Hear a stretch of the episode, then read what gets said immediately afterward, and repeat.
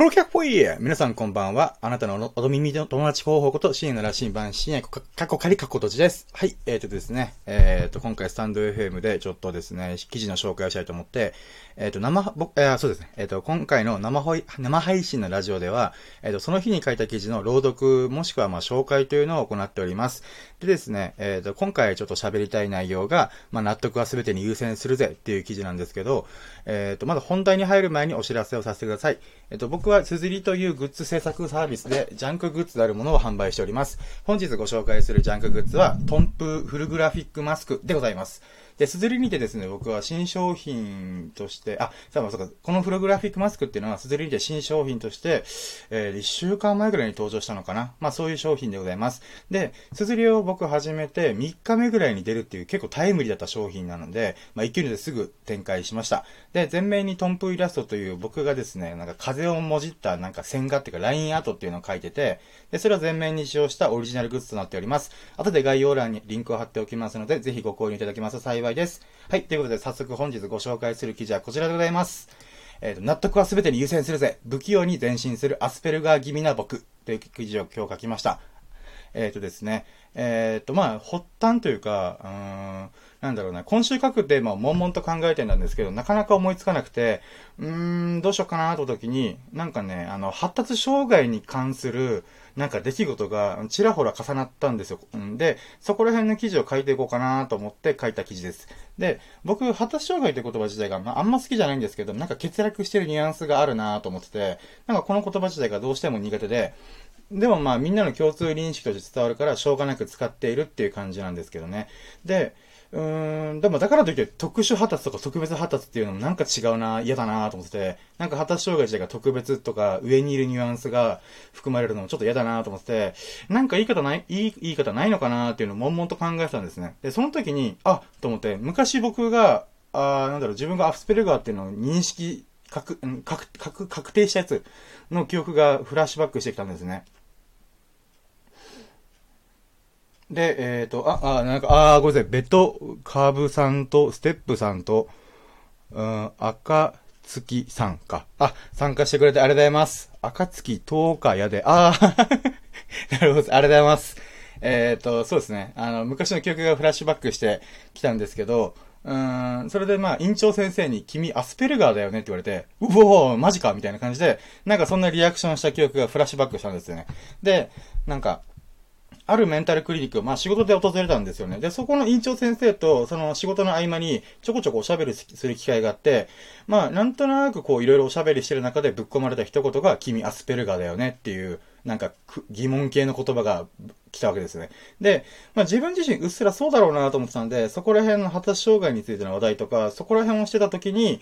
なんか、いや、その前に君アスペルガーだよねって言われて、おーみたいな、そんな感じ、の流れでした。で、最初は驚いたんですけど、まあ、特に、なんていうんですかね。まあ、なんとも思わなかったんですよね。ですよね。うん、わかるわかる、みたいな感じだったんですよ。で、院長先生としては、まあ、会話の流れ的に、あの、僕にぶっ込んでも大丈夫だろうっていうことで、あの、思ってくれたと思うんですけど、で、まあ、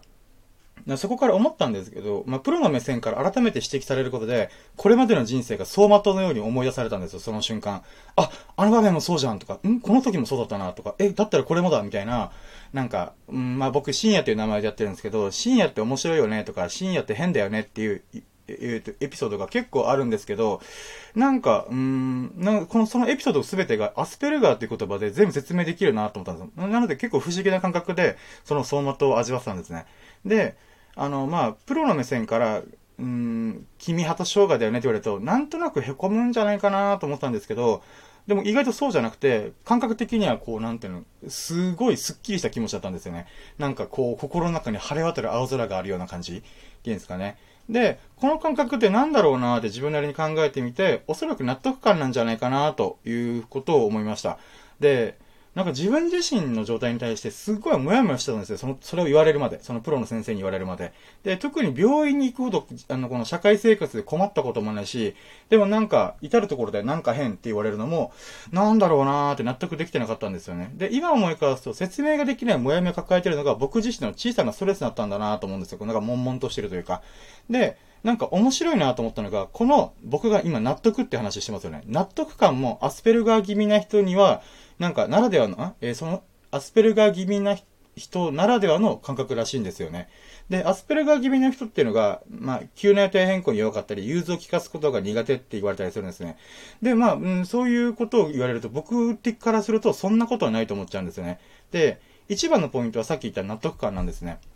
で、別に僕、うん、なんだろうな、急に予定変更されると何とも思わないんですよね。例えば友人と遊んでる時も急遽予定変更になっても、なんか全然平気で付き合ったりとかするんですよね。で、だけどこの、なんだろうな、友人と遊んでる時ですら、やっぱイラってする時がちょっとあって、それが納得を、納得できる理由を言わないことなんですね。で、例えばよくあるのが、なんかみんなのためを思って遊ぶ内容変えるね、みたいな、まあ、ちょっとざっくりした話なんですけど、とか言われるとめちゃくちゃ罪にかかるんですよね。みんなって誰が言ったの？とか、どの部分が嫌なの？とか、その部分その嫌な部分はこうすれば問題ないんじゃない？遊ぶ内容を抜本的に変えるほどの問題みたいなことを納得、自分が納得できるまで常にかかるんですよね。まあこれ、この文章を打ってる時にめちゃくちゃ自分嫌なやつだなと思ったんですけど、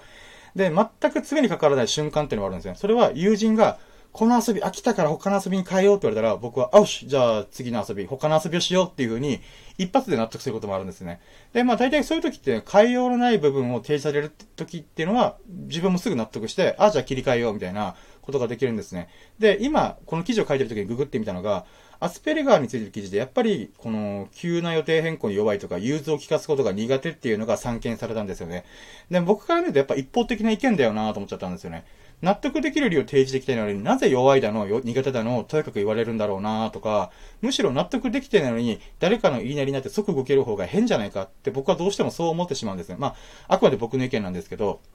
で、この、えっ、と、喋ってる記事で何が言いたいかっていうと、納得感って大事だよねっていう話をしたいなと思ってたんですね。で、僕が大好きな漫画にこんなセリフがあるんですよね。納得は全てに優先するぜっていう言葉があって、これはあの、ジョジョの奇妙な冒険の、えっ、と、第7部のスティールボールランっていう作品があるんですけど、その作品に出てくる、なんだろうな、主人公のパートナーみたいな、ジャイロっていうキャラクターがいるんですよ。その名言で、で、この、ジャイロっていう人が、まあ、なんだろうな、敵と、敵と対対峙して、あの、なんだろうな、こう、いろいろ吸ったもんだがあるんですけど、このジャイロというキャラクターは、なんだろうな、この、厳格な父からの教えだったりとか、その一族の先人からの教えを大切にしてきた、えっ、ー、と、人で、あ、で、キャラクターで、で、自らの意志を封じる癖があるんですよ、ジャイロ自身が。で、それを敵にも見抜かれていて、まあ、外からの出来事にしか対応できない、反応できない対応者として揶揄するんですよね。だからディスってくるんですよ。で、ジャイロはそこに対して、あの、自分自身が前に進むために必要なのが納得なんだみたいな名シーンなんですよ、このセリフ出てきたのが。で、ぶっちゃけですね、確かに納得感を最優先にしてると、めちゃくちゃ効率悪い瞬間っていうのがいっぱいあって、さっきの話、遊びの、友人との遊びの話でも、それを仕事に置き換えると、いちいち納得感のある説明、あ理由を説明する暇があるぐらいだったらさっさと動けよっていう話になりがちなんですね。そういう意味では、アスペルガー気味な人っていうのは、社会に馴染みづらいとは思うんですよ。でも、僕は、この納得感こそが自分の人生、あ納得感をこう無視すること自体が自分の人生を人に明け渡しているとも言えるんじゃないかなと思ってるんですよ。で、僕も社会に馴染むために、あの手この手必死に馴染もうとしたんですけど、なんかどんどんメンタルがやられていくんですよね。もうどんどん精神的に病んでいくなーっていうことが、まあ5年前とか7年前にあったんですけど、で、それを、その経験を経て、もう思い切ってもう振り切ることにしたんですね。もうこの考えでいこうみたいな。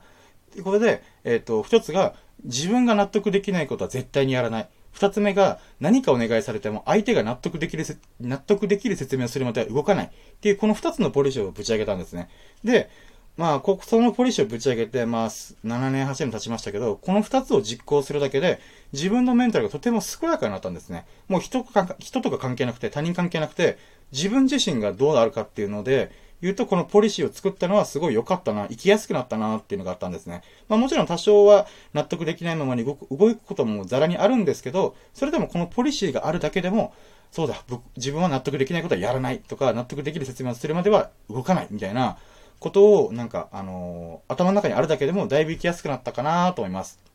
で、まあ、僕と同じような悩みがある人がいたら、まあ、こんな風に振り切って考え、てみてもいいんじゃないかなと思ってこの記事を書きました。で、ふと思ったのが、先ほど出てきたジャイロっていうキャラクターはもしかしたらアスペルガー気味なキャラクターだったのかもしれないなと思いました。まあそんなことを思った今日この頃でした。はい。ということで、えっ、ー、と、そうですね。今回の記事はこんな感じでございます。まあ、興味があったら、えっ、ー、と、ノートとかも見てもらえると幸いです。で、URL も、あのーこえっ、と、この放送を終了した後に、えっ、と、なんだろうな。あ、そうです貼り付けようと思いますので、えっ、と、ぜひ、そのアーカイブで見る人も、えっ、と、閲覧していただけますと幸いです。はい、ということですね。えっ、と、ねベ、ベトカブさん、ステップさん、赤月さん、あの、見てくれてありがとうございます。そして、そのうちの一人がまだ聞いてくれてるということなので、あ、本当にありがとうございます。なんだろうな。あのー最後まで聞いてくれる人が僕初めてなので、ちょっとドキマギしております。はい、ということで、えっ、と、深夜の羅針盤の、えっ、と、ジャンクラジオでございました。はい、えっ、と、最後で聞いていただきありがとうございました。はい、では終了いたします。ありがとうございました。失礼します。